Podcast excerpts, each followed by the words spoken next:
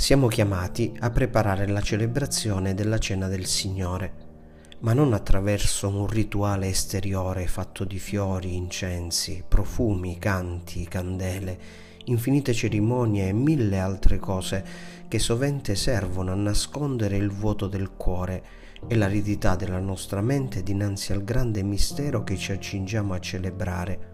La cena del Signore va preparata spiritualmente Gesù nel cenacolo l'ha preparata, lui personalmente lavando i piedi ai suoi discepoli, mondandoli da ogni imperfezione, mostrando loro la legge che deve presiedere ogni celebrazione della sua cena.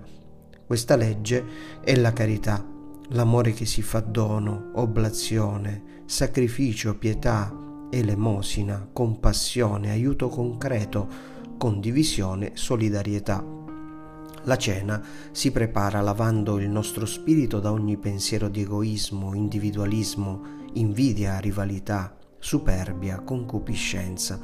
Si prepara altresì purificando la nostra anima da ogni peccato, anche veniale. Si prepara infine mettendo nel cuore un proposito forte di un'alta e santa moralità da vivere in mezzo ai nostri fratelli non si può ricevere il corpo del Signore e poi continuare come se nulla fosse accaduto.